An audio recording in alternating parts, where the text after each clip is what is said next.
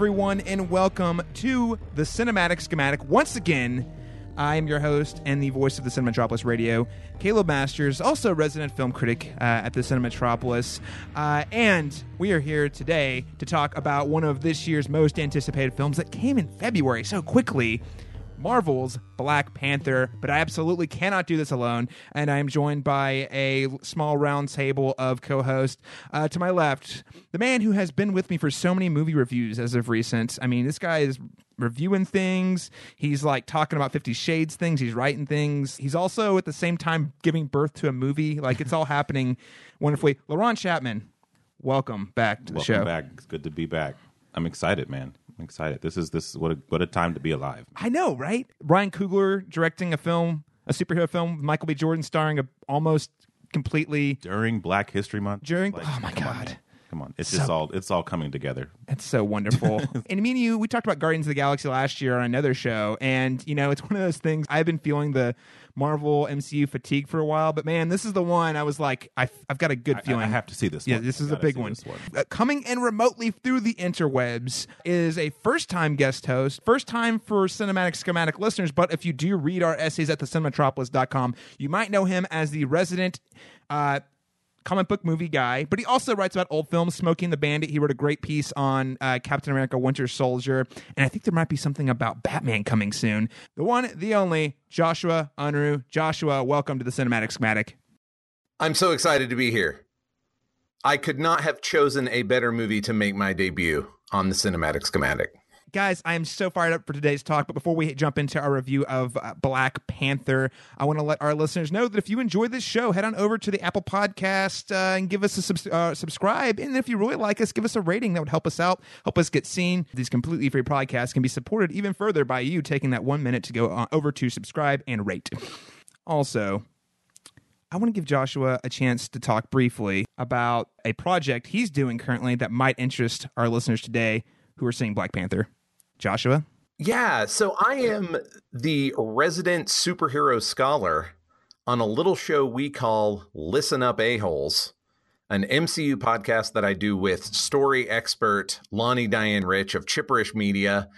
Uh, we are only through phase one right now and figuring out how we're going to handle all this television, but we take a very nuanced view both of like the history that went into the comic book both contextually like outside of the stories and also the stuff inside the stories that makes it into the movies. And then lonnie who is uh, a university level teacher of how to do storytelling you know will break down the structure and things like that. And then we come together and just talk about all the stuff we loved about it basically You've dropped. You've just launched recently, and you dropped your enti- the entire Phase One. So that's Iron Man, uh, Incredible Hulk, Thor, Captain America, the First Avenger, and the Avengers. Correct? and iron man 2 Oh, and, oh, and how could I forget Iron Man Two?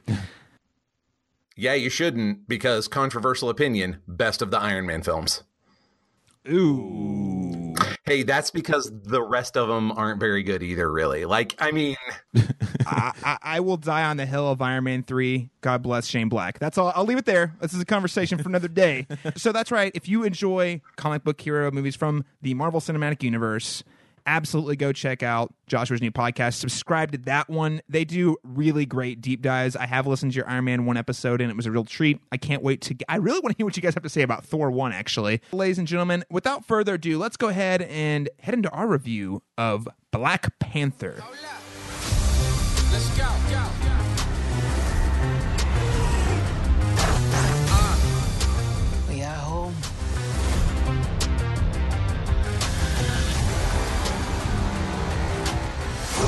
My son, it is your time. Show me my respect and bow down. You get to decide what kind of king you are going to be.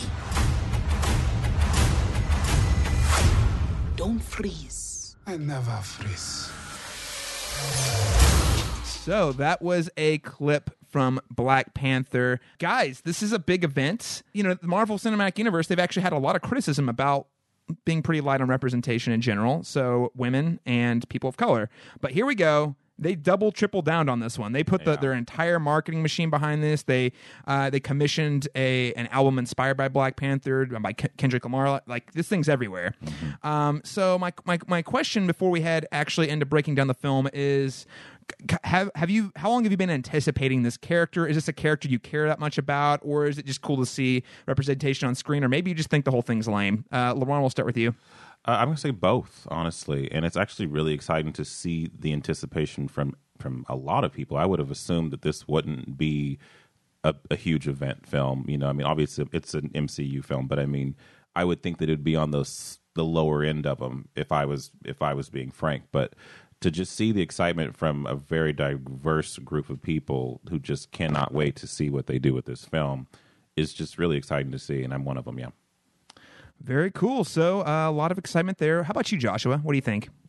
As a lifetime superhero fan and off and on Marvel fanboy, I, I have blown with the wind as far as the comics go between the big two, but uh, I, I'm very excited about this. Like Black Panther is a historically important character who hasn't really gotten all that he deserves in the comics either. And uh, this is another controversial statement, at least as far as Caleb is concerned, but um, I was mad at Spider Man Homecoming before I knew anything other than the fact that, that it was pushing Black Panther and Captain Marvel back. So that's how into this I was before I knew anything about it.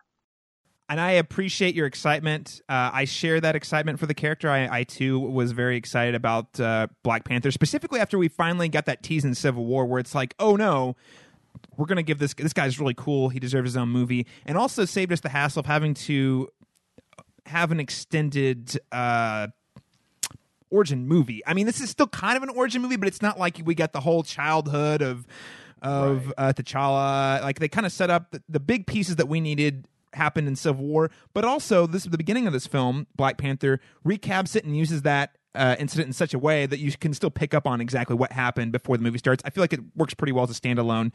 Um, so, a quick synopsis, synopsis from the IMDb uh, reads that T- T'Challa, after the death of his father, the king of Wakanda, returns home to the isolated, technologically advanced African nation to succeed the throne and take his rightful place as king. That's all that's in the IMDb synopsis, but they kind of leave out the fact that that's it's not that easy to, to just take the throne. This is actually going to be super hard. I mean, because I mean, I don't even think that like that's not even a plot there. That's just okay. He came home and sat on the throne. That's a statement. That's not a synopsis. IMDb, got it, guys. You got to up your game. Say anything else about what it takes for him to get on the throne, you're edging up to spoiler territory right away.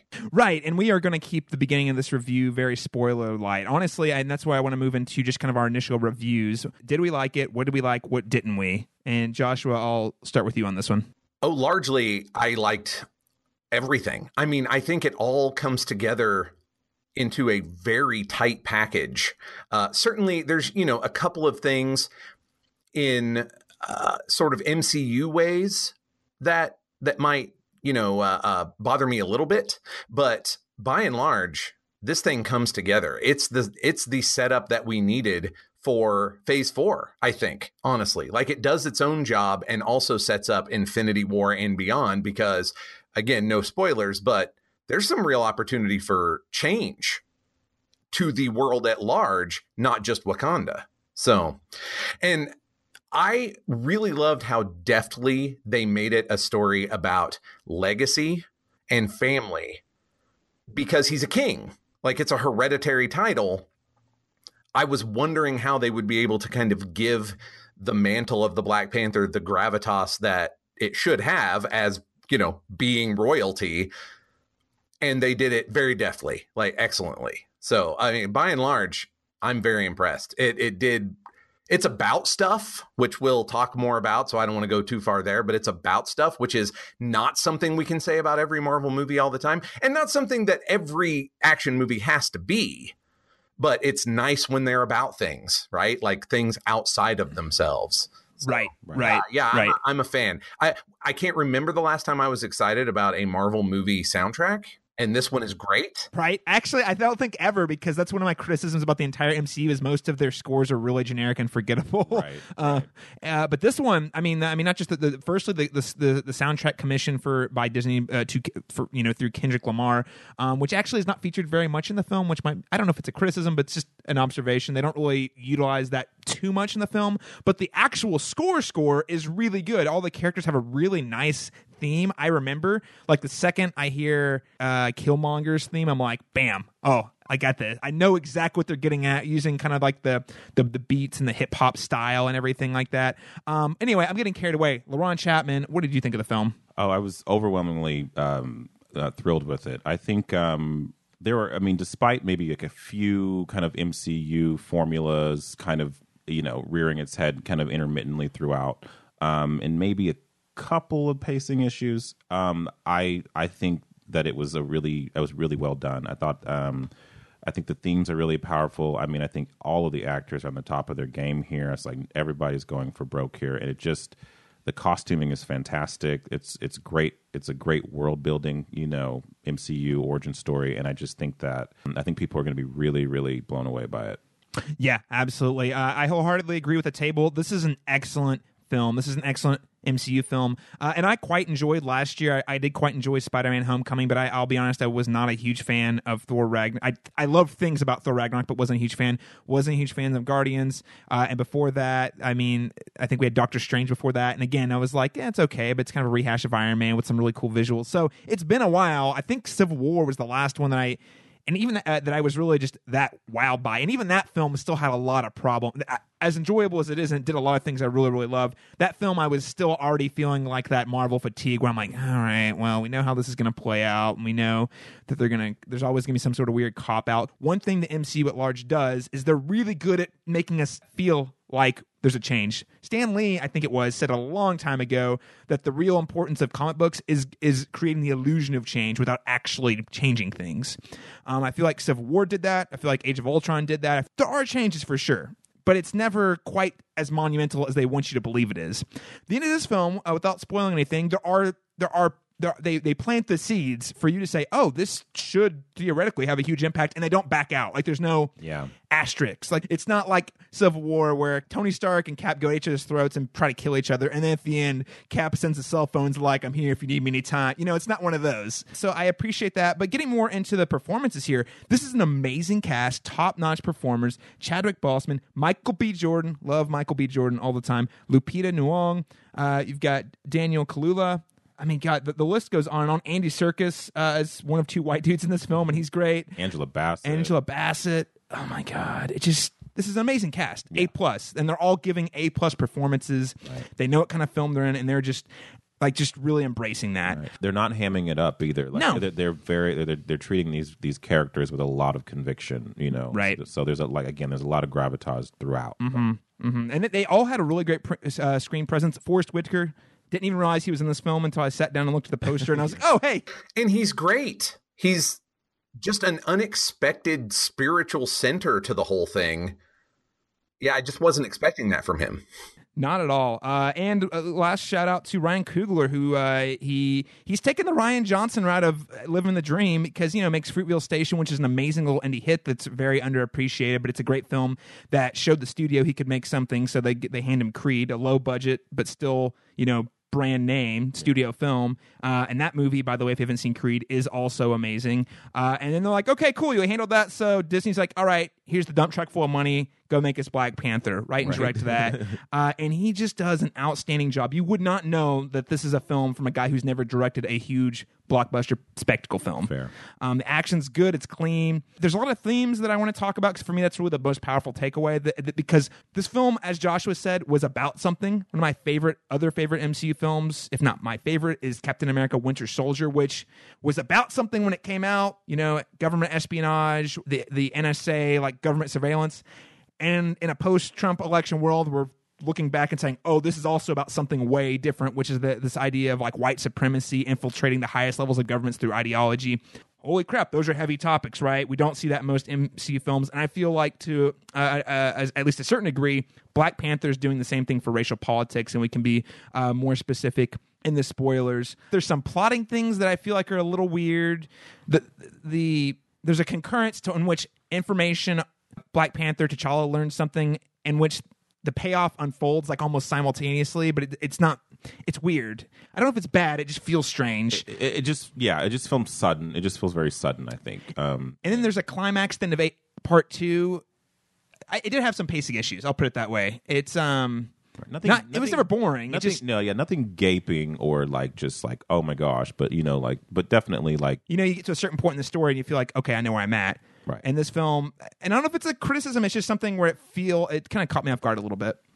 I think it's a Marvel problem in a way because you knew that it wasn't going to come to the same kind of really huge. I mean, there's there's a big finale action set piece, but the conflict is so personal that even with this giant set piece going on around it, we're focused on this, you know, this specific almost individual conflict to the point where I had the same thought where I wasn't bored, but I was like, where are we in this movie? I am excited to revisit it when I can really like slow it down and watch it several times and think about the structure because, hey, uh, uh, having rewatched a bunch of Marvel movies, very few of them have what you would call a super tight structure. Most of them are kind of a, a mess that work anyway. And I don't think that Black Panther fell into that trap, but it's doing something different. So I'm not sure that I can put it in a box yet. You know what I mean? Co- comment on something you said earlier, Laron, about this film falling victim to some Marvel formulas, which it does. I will say a lot of the tropes we see in Marvel films, though, uh, and it's just something I've been thinking a lot about in the last couple of years. It does follow a certain formula and template somewhat similarly to other Marvel films, but because it's a story about a different person from a totally different walk of life, we're not seeing another. We're not seeing. We're not having the Iron Man, um, Doctor Strange problem. Uh, we're seeing someone who has a different type of origin story. Again, it's not like an origin origin, but there is still like this idea of this is him coming into his own, uh, coming of age in some in, in certain ways. Uh, but it feels a lot different because we're we're looking at a character who's dealing with a totally different experience through his life. and it's probably because we're so used to the formula that that you know as it kind of goes in and out of using it and not using it throwing it here and not there you know i think probably our brains are just kind of wrapping around hey this is kind of fresh and, and new and and i think that they spend a lot of time on certain elements of the story that most marvel films wouldn't and so i think that it just you know and I think it's just probably us again, just kind of restructuring what to anticipate from it. You know, even you know in real time as we're watching it. Okay, so it sounds like we all really like the film. Uh, let's before we head into spoilers, let's just go ahead and do a recommendation. Uh, Joshua, uh, here on the cinematic schematic, I I have decided, and we'll see how long it lasts, uh, to avoid number ratings because I just it bothers me. um, but I do recommendations. So, and I try to keep it somewhat like a, there's still like a, a system to it. Like I say, uh, you purchase this one. This is a purchase. So not only do you, I would say I used to say purchase on Blu-ray, but now it's all streaming and digital. Uh, Right. So you purchase the film after you've already gone and seen it once, at least. Um, and then there's a full price in which you go to your VIP seating area. Uh, you know, you, you spend the big bucks to see this one in the prime experience. Uh, and then we have a matinee, which is self explanatory. You go see it on like a Sunday afternoon when it's a little more chill, maybe a little less crowded. Uh, stream it to where you just watch it when it's finally hit Amazon or Netflix or Hulu or whatnot. And then trash, where it's totally disposable. Uh, how are you going to rate Black Panther? Uh, I, I would like to have this in my collection. You know, I mean, if if for nothing else, just for the significance of its existence. You know, I mean, because this isn't the third Thor film. This is this is the first major, you know, Black Panther film in the series, and it's done really well. So, yeah, I think I would purchase it. Excellent. Joshua? I think we could go half a step down from the top tier VIP section of the movie because as as you mentioned on Twitter, Caleb, the 3D and stuff is not necessary and in fact kind of gets in the way. Ig- ignore the 3D. The 3D is actually a problem. We should, yeah, I'm, I'm glad you mentioned that. 3D. This film Do not see it is in 3D. do not see it in 3D. Just straight up, the film is front loaded with dark scenes. I, I'll be honest. The first 20 minutes, especially this first scene, I had a really hard time making out what was going on because it was so dark. Yeah, Yeah, it's dark. There's stuff, you know, all of a sudden flying in your face, and then several of the the the more frenetic fight scenes take place with water. So you've got like droplets thrown in your face, and I'm like, this is actually getting in the way of me enjoying this movie. Um, it didn't ruin it, but I was just like, oh, I would not do this. So I'd take half a step down from your VIP treatment. I think go see this one in the theater, and I'm definitely going to own it. Like it's going to be added to my uh, uh, to my library. And contrary to what you may be thinking, I do not purchase every single Marvel movie. They are not all made equally. Okay. They're not all worth owning. I don't. I still don't have. I have the rest of Phase One, but I don't have Thor One on my shelf. So if that tells you anything, uh, you know, I will second Joshua's opinion. I think you full price it. I still say VIP, maybe just not with the 3D. Like, uh, you know, like one of those. I don't know. We have a theater here in Oklahoma that's called the Warren. They have like a ba- balcony where you can buy booze, and I don't believe it's playing in 3D there. So somewhere where you can buy booze and have your dinner uh, but not do it in 3D. I think it's worth that experience. But of course, yeah, this is a purchaser. Um, and I, it's funny. I used to be on that train where I'll purchase all the Marvel films, but man, I've been, I'm so far past that point. I think the last one that I might purchase might be Civil War, but honestly, Winter Soldier is the last one. I'm like, yes, this is a great film that I think's worth revisiting over and over again. Um, so I kind of put it in that tier, uh, and I would actually say Iron Man one, much to Josh's detriment. Would I be in like that, Iron Man 1. three. Uh, yeah, uh, and the Avengers would come anyway.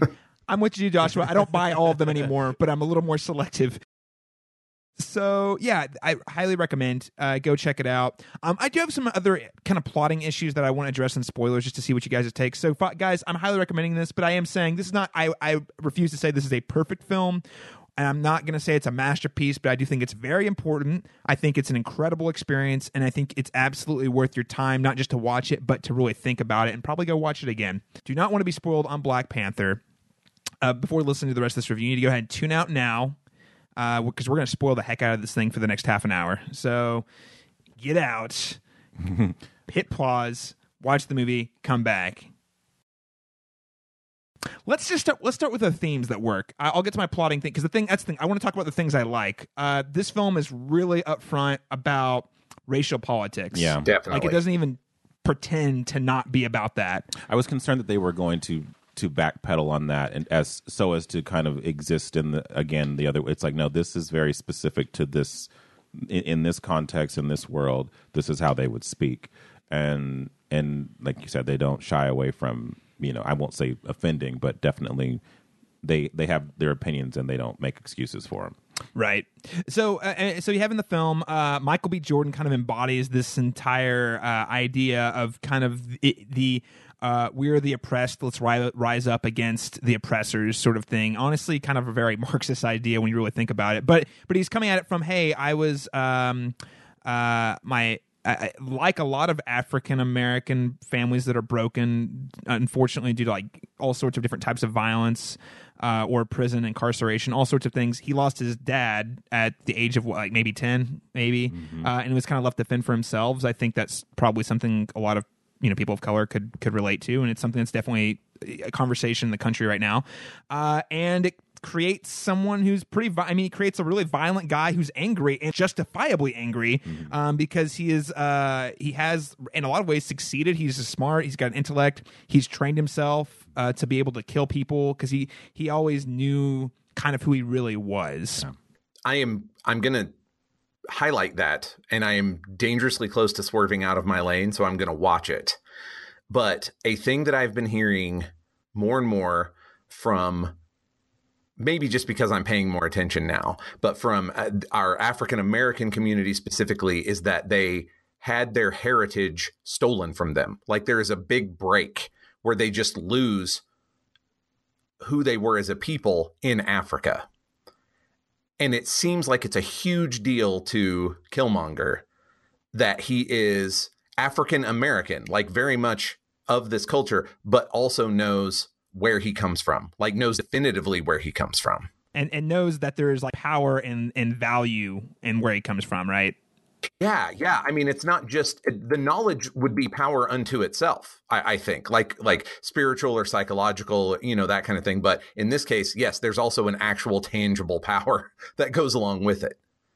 yeah Right? Yeah, yeah. this is where the comic book element comes in. Oh no, there's actually there's super secret technological savvy and you know, uh, uh, uh, country. unfortunately I didn't come from this but you know it's nice to it's nice to dream Michael B. Jordan, how fierce in his face is. His final line of the movie Yeah, damn. Fighting. Yeah, like he's he's basically watching the, like the whole film. He, he alludes earlier in the film that his father always told him that the the sunset in um wakanda was the most beautiful you ever see. And he's he's already lost. He's beaten.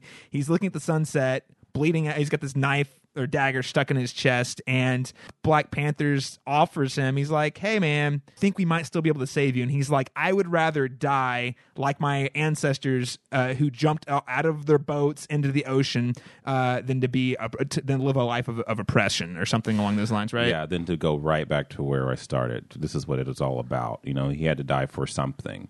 And I think the whole idea too. I mean, the fact that his again, as you mentioned, many African American males, you know, kind of have absent fathers, um, and then they they are they are technically having to, you know, again, try and honor the legacy of where they came from without being a product of the environment that they're in, and you know, and being in his oppressed state, you know, it it it, it see you can see why he's so fueled. You know what I mean to to be a part of that change, even if it is in a very Marxist way. But Yeah, and I, you know, I'm not trying to say Marxist to be like, oh, crazy Marx. I just thought it was really like the I, the whole idea of the the the, the people who uh, the oppressed people saying, you know, what, we're tired of this. Let's just take our weapons. let's let's let's mount up and go take them down. it's very it's the, the dual. I mean, the themes of like the duality of Martin Luther King versus the Malcolm X, you know, complex is definitely you know in, imbued into the story for sure. Um, and it's like you can you can agree with both sides of it, but they just have two very different methods for how to to achieve the same solution. And Right, right. Which you know, and you have T'Challa, you know, uh, who is the rightful king. Uh, The who peacemaker the peacemaker, the peacemaker, and it's not that he, he, it's not that he doesn't. I mean, he sees the entire time. I mean, he act, and what's interesting is, uh, Laron, after the film, you mentioned the, the allusions to the Lion King, which there are totally there. Like after he, whenever he does that, performs that ritual where he goes and and meets the the previous Black Panthers or people previous Mm-hmm. uh, his ancestors, and he is so disgusted with how his father handled you know uh, like like the treatment of you know Killmonger Michael B. Jordan's character that he actually deny like unlike unlike Lion King where Simba embraces his destiny his father's laid out before him T'Challa's like no this is not the way. Like Right. the, like uh, uh, he kind of rejects the ideas that his uh, from his father before him which again I think's um pretty powerful and, and fascinating stuff. It's a really great tension because Killmonger gets indicted as having his mind colonized. Like colonizer is a thing that gets kicked around the the movie. And Killmonger cannot be the best king of Wakanda because his mind's been colonized. Neither could T'Chaka because he was married to Wakandan tradition and isolationism and not going out into the world, which which had saved Wakanda up to this point. So you needed somebody new in T'Challa who could accept the indictment from both sides, you know, and forge a new path. It's really heady stuff in a lot of ways. Like it's shocking that this was like an MC film. I, you know, I knew the idea of getting a Black Panther film. It's like, oh, it's going to be edgy, just on principle that it's oh, it's a person of color leading a film like this from a superhero. That's risk, you know, that's a big deal anyway, right? Um, but the way they really just embrace like this is the this is what's going on uh, in the world today, and we want to talk about it. And uh, you know, it's I think a lot of it's still up to viewer interpretation, of course, but I think there's undeniably these ideas because while the, the ultimate at the end of the day, you know. I think Killmonger points out of a lot of very real issues that ultimately T'Challa comes to terms with and agrees with. They just don't agree with how to handle them. It's a little. I, I am just afraid people. Some people are going to walk away. Uh, definitely not white people. Uh, are going to walk away saying, "Look, the bad guy was all about taking down the establishment, so obviously everything he said was totally wrong." And I'm like, that's you know, it's 'cause I think that's the cool thing about it. He's a character that I, I I sympathize with and say, dude, this is a guy who is a product of his environment and circumstances, who also still has that craving to do more and see the world be better than the one he grew up in. You know, Right. which I think that's the American dream, right? Right. So that, that, that that's a really big one. I think there's some, a, a really interesting critique also i mean the, eh, there's some stuff on immigration in this film i touch on too like the idea of isolationism someone in the film says something about only a country uh, only a country that's destined to die and rot isolates itself from the rest of the world. You know like there's this idea it- it's it's really in the flies in the face of a lot of the things that we're experiencing in america in 2018 about this idea of like immigration and how do we let people into the country or not. And and this film's like because ultimately at the end of the day wakanda is definitely ultra isolationist. They they are so uh, isolationists that they are hiding their identity to the rest of the world. Right. Yeah, you know, which maybe protects them in that in one way, but another way, in another way, like it's not really. They're they're they're the rest of the world is suffering because they're not sharing their They're their not wealth. sharing their wealth in that way. And I think that's an interesting thing too, because people keep saying that the film is like you know celebrating African culture, and it's really more of an an elevated, idyllic African culture because this is a lucrative environment, and it's not. It's really refreshing to see because you know, you, I mean, when any image of of Africa that we look at, you know what I mean, is is definitely. Um, you know, poverty stricken, and We, and, we only and- get the and I worst of it. We only get to see the Right. worst of it. Exactly. We don't see this element of it, and so it, it, it would. It's interesting to see that they are so protective of that. And I agree with you about the critique. I mean, it does feel counterintuitive to kind of the progressive ideals of like our current state. Um, but I think that anxiety kind of comes from them seeing what is happening, you know, in the other realm, and how they don't want that to contaminate the the the perfect space they've created where they are Right. allowed to thrive and be you know in that way. Right But- they've thrived so far up to this point. Um but to that but, but to the again to the other point like look at all these other people. I mean uh the brothers and sisters you know all these other uh you know i mean just straight up people of color i mean or african americans at the, or africans people who have african heritage around the world are suffering you know like and and that's the, the film both both T'Challa and Killmonger point that out, and I think that's where I want to make sure that distinction's clear. I don't think it's if one or the other, like oh the villain said this, so obviously it's not true because I think they both acknowledge that, and they're just trying to figure out how to handle it.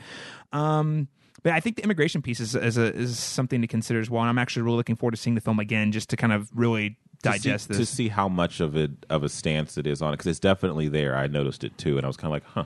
You would think they'd be a more inviting, but they're very, like you said, very isolationist. Like Well, but the film is ultimately critiquing the Wakandan society, like the way it exists. Right, it is saying, right. "Oh, this is not good. Like it's just it's it's not good for the rest of the world. Like maybe their their society can thrive, but a the rest of the world's catching up with their technology faster than they like to admit, and b like the people who share that heritage with them are just getting more oppressed.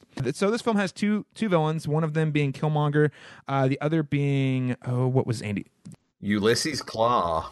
Oh, Ulysses right. Claw? Claw's a cutout. He's not the real villain. He's, you know, he's a means to an end for the actual villain, which is kind of great because he's one of two white people in the entire movie. and Yeah. he's, He's a, lot of fun. He's a lot of fun to watch. He's he's yeah, it's a red herring for sure. Uh, I, I'm I'm sort of thinking back to Age of Ultron and wondering if he was by far the best thing that happened in Age of Ultron, and I think so. Um, but yeah, no, he was great. But I mean, as far as the story goes, he's just not the problem. It takes you, the viewer, a minute to realize that he's also getting played. But I love that because there's two Caucasian people in the movie, and both of them are your appendix. They could go, you know. They're not right. integral Yeah. to the film, really. I, I mean, I do think using uh, Andy Serkis, like he was a lot of fun to watch, and I think he was a brilliant red herring. I Yeah, think was totally. what Laron just said because I, that, I was I was expecting Michael Jordan, B. Jordan, initially to be kind of the sub villain. He might rise to the top at the end, but I certainly did not see him double crossing him straight up halfway through the film. And like you're like, oh, so he's the bad guy. Oh, and here's what he's about. And this is actually way more interesting than what gonna we say, were the track we were on before. It adds more depth to that tension because it's like you have these two competing ideologies fighting, you know, fighting each other, and both of them have merits. There's just tactics that are problematic Yes. on Right. both ends. Right, versus fighting a more traditional Marvel comic villain who's twirling his mustache and laughing maniacally and wants to make a bunch of money or destroy the planet. Right. Well, you know, that's Claw. We got that. Yeah, exactly, and that's We why still- it's brilliant. We still get that. We still we, that's we get the best of both worlds. That's why I'm actually so glad that Andy Serkis was in this film, and I hope that he didn't actually die. I know that would be weird, just because I enjoy his performance so much. I hope we see him pop up somewhere Okay, else. here's your Uh, superhero nonsense. We did see a body, but for most of my life, Ulysses Claw has been a being of living sound in the comics.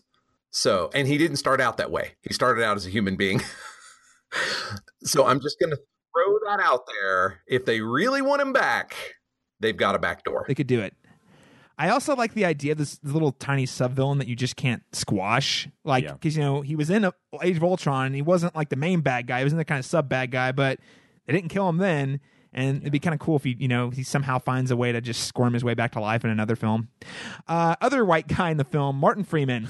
okay, this is a fun one, guys, because I do have some problems with this film. One of them is Martin Freeman. Yeah. Uh, What is he here and, for? uh, why is he in this movie? Okay, I actually like when he's introduced. It, ma- it's that makes sense. Like he Yes. when he shows up, he's cracking a deal uh, with Andy Serkis. I liked he was I did like his addition in Civil War, so I thought it was a nice touch since especially since they're phasing out Samuel Jackson, like to set up this other guy who's gonna play the role of shady government agent. Um, so I was like, oh cool. And then there's that interrogation scene. And it was a lot of fun. I was like really into all that stuff. But the second they leave that that that room where they interrogate and they, take Andy Serkis back to Wakanda, he is absolutely the most Pointless. useless, pointless character. He doesn't do anything. He gets in a ship and plays video games. Right. And I think I told you like several times every time they would cut to him, it, you could almost see in the writing that they didn't know why they still had him kind of tugging around because he was just there for a one-liner or a joke. He, he did he contributed nothing to the action or the advancement of the story from that point on. I mean, I think the joke, you know, coming out of the theater was he's the token white guy. Yeah, well, know, that's what that feels like. we, we need to have a white guy. We need to have a white guy in Wakanda to make the audience feel like they've got a surrogate somehow. You know, like all the white people who are at Well, this that's film. the thing. I feel I feel very attacked. he gets to do that because I think you are 100% right. But I think you also get a really great meta commentary there where it's like, oh yes, but him not really necessary. We are throwing you this bone. I mean, it's it's seriously how you hear uh like the movers and shakers of Hollywood when they're uh when when it all hangs out, you know, talk about more diverse representation. Well, throw them throw them a person of color. Just put one in there. You know, it's that in Right, reverse. right, So yes, right. it does a couple of things, and I'm just I'm just going to continue assuming that it's meta commentary because then I love it. Because otherwise, I'm just like, Then I, love it. Yeah. I mean, it doesn't destroy the film, and it's, that's what I'm saying. It is a problem, but I, I actually wholeheartedly agree with you that this idea that we have to have this token white guy is kind of Ryan Coogler, like, kind of like just winking at the Winking at audience the camera a and little being bit. like, "Hey guys, look at this dumb guy. well, and Why is he here?" mad as hell if he'd actually been you worth anything. Like like if he'd actually been important, I'd have been mad. That's fair because it would take away it would take away from you know the two. I mean the dynamic of right the two. because it's not about him at all like so by, by him having a moment that would take away from every other amazing member of the cast and the mm. story they're living through right All of a sudden, it just became a brilliant idea. Solved it. We solved your biggest problem, Caleb. How much? How often does that happen?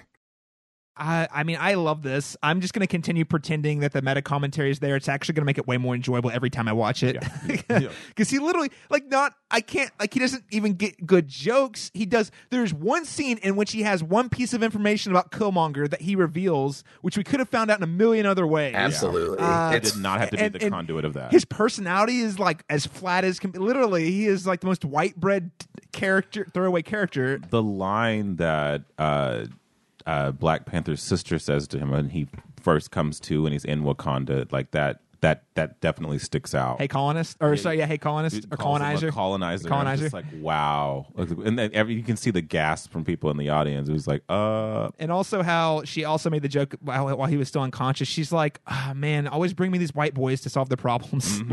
like, you know, Did you guys catch his reaction to Shuri calling him colonizer? Uh, remind No. me. I have a name. Oh my god! oh wow. I did. I, that, unless I was spending too much time, I- probably just I was so shocked by the fact that she said colonizer that I don't think I heard his reaction. that's funny. Again, I don't think I'm pulling the meta commentary out of nowhere. I'm going to point to a couple of textual things that make me think, oh, this was entirely on purpose. I think that's pretty brilliant. Yeah. Um, so that's the thing. That's the thing we're talking about in the film. Um, so I will say the whole battle at the. end. I will say I I it it doesn't break the movie or really even distract me. It was something in the in the moment, but something I think about. I was thinking a lot about after the film was the climax and how they we get this big battle between basically. Uh, the mountain ape tribe people versus the rest of Wait, Wakanda. you have a Wakandan Uh, civil war, right? Right, which is cool, but I the dude, okay. So I don't feel like it was super clearly established in the first scene where we see uh, T'Challa wrestling the the gorilla dude that he like what the rules were. Like, was he just supposed to get him to tap out, or was he sparing his life? Now, the implication later in the film is that actually he was supposed to kill him in that moment, but then he spared him. Okay, I'm going to push back a little bit. I'm going to push back a little bit because they make it pretty clear. I was paying so much attention, so no shade, but because I was curious how they were going to handle the various comic book baggage that comes with how you become the king of Wakanda. I, so I was really paying attention, and they made it pretty clear: it's ritual combat to the death or to the surrender. Okay, I will watch that again. Okay, or or to the surrender. So death or death or surrender. though. Yes, Okay. yes, and So my question is, so my question is though, if that's the case, I don't. It doesn't really seem like T'Challa really did him a favor then, because he tapped out, so he surrendered. So like, what does he really owe to T'Challa? Oh, that's okay. In that moment, The thing that Mbaku owes him is that T'Challa saved him from his own pride. He would have deprived his tribe of his leadership out of pride.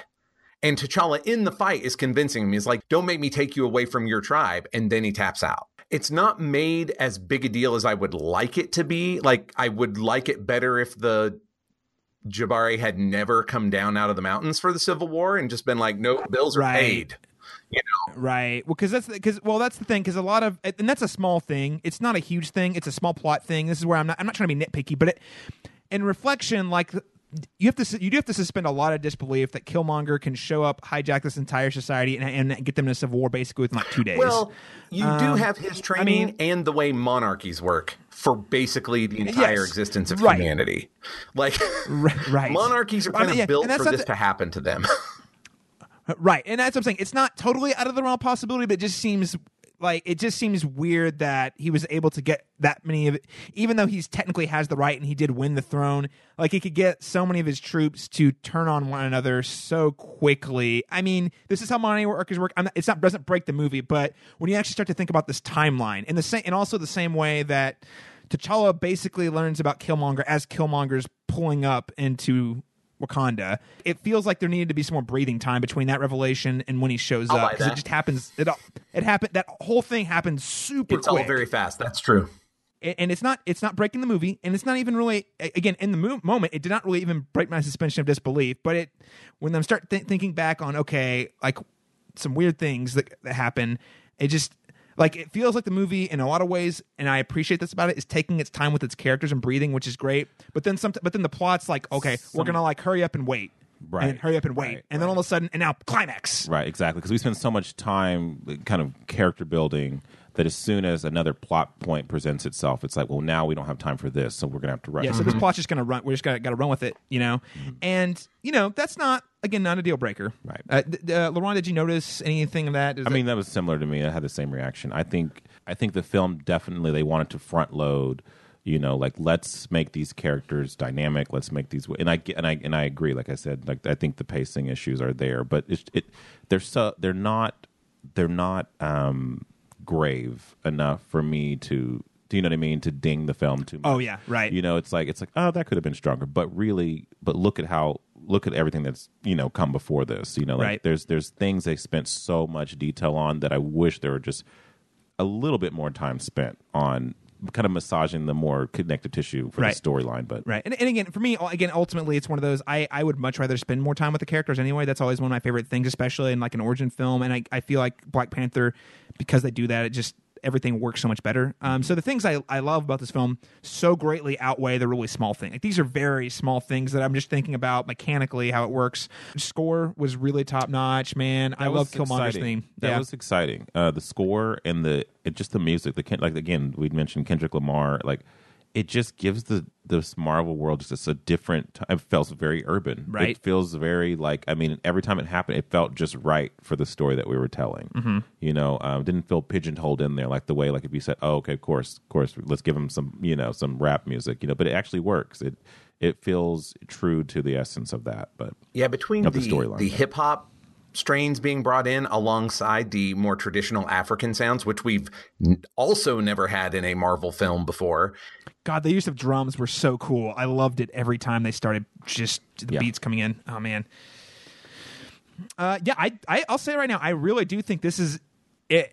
Top, th- if not the best, top three MCU scores. Like the actual score, score, not the soundtrack, but the soundtrack's excellent too. But this is like the score is memorable. Like I, I like agree. want, I've gone back and listened to them afterwards. But man, this is really good. Well, and like because like you, I mean, I and that, not to take away, but I mean, like because like you said, so many of the others are so generic and you know, kind of you know, forgettable that it, this does this does actually stand out as being memorably good, you know, right so right um yeah so that, that was a that was a big uh something i was uh super jazzed taken away from the film just felt really good about i've said it at the top but i'll say it again this was very clearly a standalone film uh they basically we get a really brief recap of how T'Challa's dad died in Civil War. We don't really talk about anything else in Civil War but that, which is great. Like so the emphasis is so much on his character, his story. There's not there's a couple of jokes that kind of allude to Winter Soldier throughout the film, but we don't even see Winter Soldier until the post post credit scene. There's a um, few of them. Stay for all three. I think there was three. Was Was, there three? three? Or two. Two. Two. two. Okay, two prominent ones, but, But two. but but but one only one that really it really mattered. right, was the I I because the Winter Soldier thing didn't actually tell us anything we didn't already know. Hey guys, he's in Wakanda. We knew that from Civil War. like right. it's just reminding us that he's still there. I think the one thing that it does for us is let us know that Bucky is healing in Wakanda because remember, they were putting him on ice at the end of Civil Right. War. yeah, Right. That's true. And this is That's him out and having human interaction and being calm. And I, I think it's setting him up to be able to be an important part of the MCU going forward without having to deal with a lot of the Hydra brainwashing. Like we took care of that off screen and I'm fine with it. Oh yeah, yeah. I don't really want a whole movie about Hydra, de-Hydra brainwashing. Can we talk about the ending? Yes, let's do. At the very end, uh, when they when they revisit, you know, the original space where the You read my mind, Laron Chapman. Thank you. like that's that there comes in the issue again where we were dealing with the okay first we were dealing with the isolationism of of uh wakanda and Right. now we're here in in real time um and it feels like uh, borderline gentrification here like, Gentrification, weird. It, gentrification, like, like secret imperialization. Like, I, It's somewhere between weird. gentrification and repatriating. right, Right, because we don't really know where they're going to go with it. I mean, like, you know, they might very well integrate that and say, like, now let's elevate this space as well. I don't know. I haven't read the comics, but you know, but as it paints there at the end, it almost seems borderline elitist. Here we're in this spot, but meanwhile, the world is crumbling beneath us. But Right. we're above that. gentrification is such a complex Yeah, issue yeah. anyway. I say they're border- in borderline, right, right, right. Well, because their intention, of course, is oh, we're going to go into these urban decaying areas and we're going to make them better. Which is, I'm sure that's that's the intent, The of the filmmaker. But We hope. as with gentrification, there's always that unforeseen consequence where it's like, cool, we bring all these good things, but then at some point it falls apart and it kind of backfires, right? right. Yeah, I don't know how to feel about that, but I will say that's the thing. This is the thing I was talking about in the review. Like, this is a cha- game changer. Like, we have Wakandans all over the place. Mm-hmm. Like, Yeah, we didn't have that before. like like that is set up as a it, they may never do a thing with it but you could actually see i don't know whose maybe black panther 2 maybe something else i mean there's a lot of options where this could come up but you could have like wakandan separatists all over the place who are not actually wakandan they're they're sort of philosophically wakandan how does T'Challa feel about that? How does the rest of Wakanda feel about that? There is some soil here to grow interesting stories. Yes. Yeah. Yeah. And that's why I think where they left that, it's actually a perfect place because they, again, uh, uh, uh, you know, they planted the seeds. it makes us question. Yeah. for sure. Yeah. like it, we're, we're we're left wondering how's that going to pan out Right. you know like and, and you know and like i said we could be totally wrong about it for, about their intentions Right. Well, and you know something Marvel has done really well, I think, in the entire MCU is they plant seeds that you they seem. I, I mean, Tony Stark's a great example. Like he's a guy who has good intentions, but like as the series has gone, we've we've seen the, the good and the bad of what he's done. So this is kind of one of those same things where yes. It's good intentions, but the but that doesn't mean like there aren't downsides that we won't see in other films either. It could go either way. It Right. could go either way. Um, I think it's a really, I mean, because at the end of the day, we're dealing with most of the themes in this movie we can deal with have direct analogs. This is where we get to the point where it's, ooh, what are we getting at with this? Mm-hmm. And what is Coogler kind of proposing about the spread of Wakandan culture? And I'm not even saying it's a good or a bad thing. I just don't know. Right. And it's, I'm really interested to see how audiences react to that and what the MCU does in future films with that. And that's where superhero stuff sings for me is when we get to literalize these amorphous concepts into, in bad cases, things we can punch, or in good ways, things we can see and measure. You know, like they're not real, they're not realistic. They are thought experiments where you get to make these things literal that would otherwise never be. And yeah, I'm sort of now I'm sort of after especially after a little more conversation here, I'm sort of afraid that they're not going to do anything with it and then I'll be madder. Yeah, Right, right. Well, again, that's and that's that's what I was saying earlier. Mar- Marvel has a the MCU is really good at doing that. Like, man, this is a big radical thing we're doing, but then we we Like, just, let's just abandon that we're whole we're idea. gonna like let that go and not really worry about it too much. Um, it's also just exciting to see that part of the world being exposed into Right? into this world because like you watch any other Marvel film and I don't think they ever cut to a part of the city where dude, it's like The Wire. It's Yeah. like freaking The Wire. I love it. Like it, it- you're seeing like well, I mean, it's it's uh, not great You're- parts of the city. you're you know? completely immersed in it. You know what I mean? It becomes a part of the k- k- kind of the language and the perspective that they're that they're just really trying to ham up. But I love that Marvel's. Di- I mean, I again, I think it's really exciting and interesting, and I hope they keep doing it. Marvel now that they've made so many movies, they're not really exploring. They're getting to the point where they're exploring stuff that really fascinates me. In Spider-Man: Homecoming, it was the blue collar villain, the guy who gets screwed over by the heroes who are rich. Yeah. Uh, and in this film, it's oh, we're gonna go look at, uh, you know, these really not great part uh, pockets of the city uh, that are uh, urban decay. They're just falling apart, uh, and they're, they're filled with broken families and people of color. Like Right. I'm, it's, it's it is refreshing. you know, and they made some ballsy choices here uh, for sure. I mean, but I think that at the end of it, I mean, even part of it being like you know uh, having Ryan. Coogler, you know, do the film. I mean, that's another thing too. I'm sure that his influence is definitely there. It, I mean, there are elements of this that feel like the Fruitvale Station film. Yeah. you know, like it's just they did a really good job. This is this is why I think again, whole diversity representation is so important. You put a black filmmaker to tell this story, then it adds a level of authenticity to it that doesn't feel pigeonholed or it's got that spirit and energy about it. You know, like mm-hmm. it's we know we I can feel Ryan Coogler and his convictions in this film. he's paying attention to the right mm-hmm. things. Right. There's certain things that he's not omitting. You know that normal that I think Right. another filmmaker might have. We're, we're like even looking at someone like the Russo brothers who have done exceptional work in Marvel, but I, I in like the Winter Soldier, the Civil War, like and the they're making Infinity War. Those are exceptional directors, but I, they could not have made this film. Right. They're you know they just couldn't make this film. It would have been a different film, would have been it would, it- yeah. and I don't think it would have been nearly as effective or you know as groundbreaking or or risky for them. And I think part of that comes from just that personal experience. Yes. You know, like having experienced it, he knows what what elements to kind of draw out of these characters. You know, yeah, man, I, I I'm so glad he got to make this film. I'm so glad. I, I'm excited for the future of him, but I'm also excited for the future of more directors of color. I mean, you're, you're a filmmaker, Laron, so this is cool. You've got th- this this month and next month we've got Wrinkle in Time from Ava DuVernay. Like, and these are big.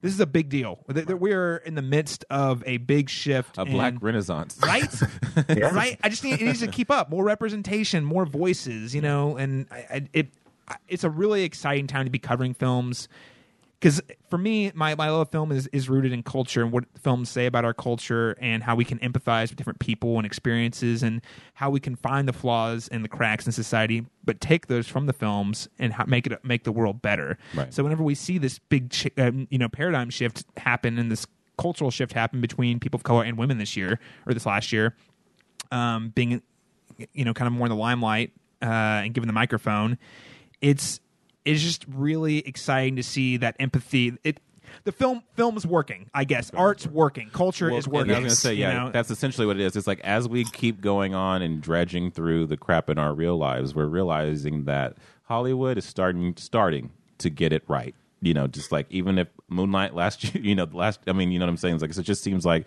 an ongoing thing. It's like well, and Get Out has a has Get Out- nominated for Get Best Out's Picture this year, Best Picture and, and Lady year. Bird. I mean, that's saying. Jordan David- Peele is Jordan nominated Peele. for best director. You know, like it's happening. It's like we're seeing those little those little seeds being planted. Like it's you know, and like I said, it's a it's a process. It's not going to happen, you know, overnight. But Unfortunately, it's nice to see change. And the good news is this movie is all set to make an insane amount of money. So it, it has like it has record February numbers for sure, but like this would be I think they were tracking around 165 million, Mm-hmm. which by the way, in May or June, that's an incredibly strong opening. Yeah. So for February, this is just unheard of. I read Yeah. today that it has sold more advance tickets than any other superhero movie.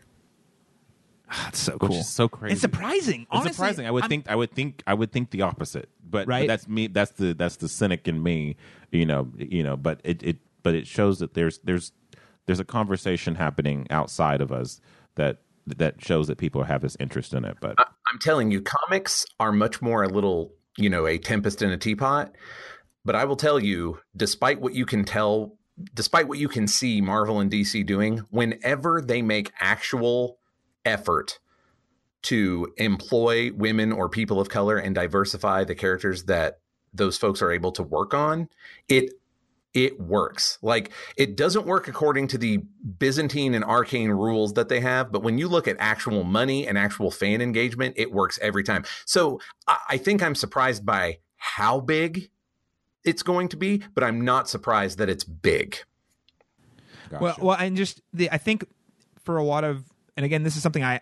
I as a, as a white dude, I don't necessarily understand because I've always seen white guys on film, so it's kind of I take it for granted. Almost, I mean, my, my, my, Absolutely. my, my, my. Marvel fatigue, I take it for granted. I'm sure the re- part of this reason is that there are a lot of people like this is they get to see themselves on the big screen, like for a first time. Yeah, I, I think I just posted this today actually. Yeah, because he uh, Chadwick Boswick is, is I keep saying his last name wrong. I think it's yes, Chad, Chadwick Boseman. I think Chadwick Boseman. Yes. So he did an interview today on uh, uh, Sir- Sirius XM Radio, and he basically he broke down because the two, two kids. Yeah, it's crazy, right? It was just two kids that were just they were they were on the brink of their terminal illness. They were just holding out to be able to see the film. Oh, my God. Before before it was going to premiere, he got really choked up about it because he was like, you know, it's just a film for us. He's like, but you know what? When I was a kid, I remember being, you know, like the new the new toy or whatever it would be that you were that was all you lived for. You know you lived for christmas or your birthday where you got that thing that was so important in the moment. And he's like so this is that for a lot of people. And like you said it's it's really exciting to see you know your life reflected on screen. And like you said sometimes people take that for granted having always had it. You know you always had spider-man or batman or what have you and to a certain extent. But here you don't you know you don't necessarily have a whole lot of positive hero representation do not color. do not at me with Blade or Shaft. These aren't- or um um what's the other one? Uh, what was the third one? It was uh uh the McFarlane. Um, Oh, Spawn? Spawn. Oh, do not at me with Spawn or Blade. But the, arg- the, Yeah. the, the, the biggest issue I have with that when people use that as an example is I'm like, those are adult films. And those are anti-heroes. Right, they're not. They're like, I mean, like you weren't three years old watching that. You Yeah. were three year old watching cartoons. You Right. Were watch, you weren't watching Spawn. You know what I mean, like, yeah. Once you got to, you know, of a certain, And then you realize it's a giant pile of turd. right, exactly. So I don't, I don't count those. You know, Yeah. and like you said, they're anti heroes. They're not. They're not superheroes. They're not superheroes. And again, they're not. and they're they not. also- they're not positive. They're not positive examples of of heroism. right. You I know. agree. Yeah. Yeah, So, Blade I mean, rides so- like so a it's ragged great. edge to the point where when somebody brings that up, I just shut up. You know, because it's not it's not a fight I want to get into, but I, I have the same reactions where I'm like, yeah, but this is different. Like, this is a Yeah, big it's deal. not. It's not. And, and also, eh, like outside of the okay, so even removing that, where I think that's a totally It's outside of the irrelevant- all right. MCU world. It- this is the first time in the MCU, which for a lot of people, got to keep in mind, this has been around for ten years. For a lot of kids, like this is the first black superhero they're going to see on the screen. This Halloween, you're going to see a lot of eight year old people of color, youth, you know, children dressed up like that. And that's awesome because they have something that actually, you know, resembles them in some way. Right. And so, and that's good. I mean, it's it's a hero they can count, they can actually count on. Right. know? Well, and again, I go back to the idea, and me and Joshua have talked at length about this before, and we got to wind down. But I just I'd say superheroes are very important. I think I don't want to over I don't want to make them over important, but they're supposed to represent the best parts of us and as an icon and a symbol, and they're supposed to inspire us as in the real world IRL to to take the lessons they're trying to teach us and implement them in our own lives and, and inspire us to do better to make this world better. So the fact that for a lot of people this is the first time they get to have that connection like of a positive hero doing really awesome things who is who is conflicted he's very human but also strives to be a better and wants to make the world better like that that's like us seeing superman you know and like the i- idea of what superman is. Anyway ooh superheroes are important. I mean i i while i will can continue to confess the fatigue i love superheroes as a kid. I think they're still very important. So um, seeing this and seeing the the box office dollars roll in and seeing kids, I think you're right. Going to see more Black Panther costumes next year. It's just man, really encouraging and exciting time to be talking about films. Um, gentlemen, we do need to wrap up though. Uh, LaRon Chapman, where can people keep up with you or your film if they want to hear what, what else you have to say about the movies out there? They can keep up with me on Facebook and Twitter under my name, LaRon Chapman, or they can follow my film at facebookmovie.com um, slash you people. Joshua Unruh, how about you? Which podcast or thing should they follow uh, you online? You can follow me on Twitter at Joshua Unruh, J O S H U A U N R U H, where I talk about all the stuff. But if you just want to go straight to the podcasts, pay attention to uh, Pulp Diction Productions, patreon.com slash Pulp Diction Productions. Um, you will get to hear Caleb and I talk about Batman a lot there. You know, you'll hear me talk about other superheroes in Superhero University. Caleb and I get together in an animated discussion. And while you will not find Listen Up A-Holes there, you will find links to Listen Up A-Holes there. So So listen up, a-holes. So, yeah. So listen up, a holes. Good, great point, Laron. Uh, and of course, you can always find me and all my work at thecinematropolis.com. Uh, and you can follow me personally on Twitter at C Masters Talk. That's letter C Masters Talk. Uh, if you also just want to get my initial uh, thumbs up, thumbs down reviews, uh, you can always follow me on Letterboxd uh, at C Masters ninety one. Um, gentlemen, thank you so much for joining us for this really great discussion tonight. Absolutely. Thanks for having us. yeah, I'm glad to be here. This has been the Cinematropolis review of Black Panther on the Cinematic Schematic podcast. One last reminder that if you enjoyed this show, you can find us on Apple Podcasts, Google Play, or any of your favorite podcast apps. Uh, go ahead and subscribe and give us a rating if you want to hear more of our talks, special talks. We've got an upcoming Oscars show and all sorts of other goodies for you. Thank you so much for tuning in today and have a great President's Day weekend.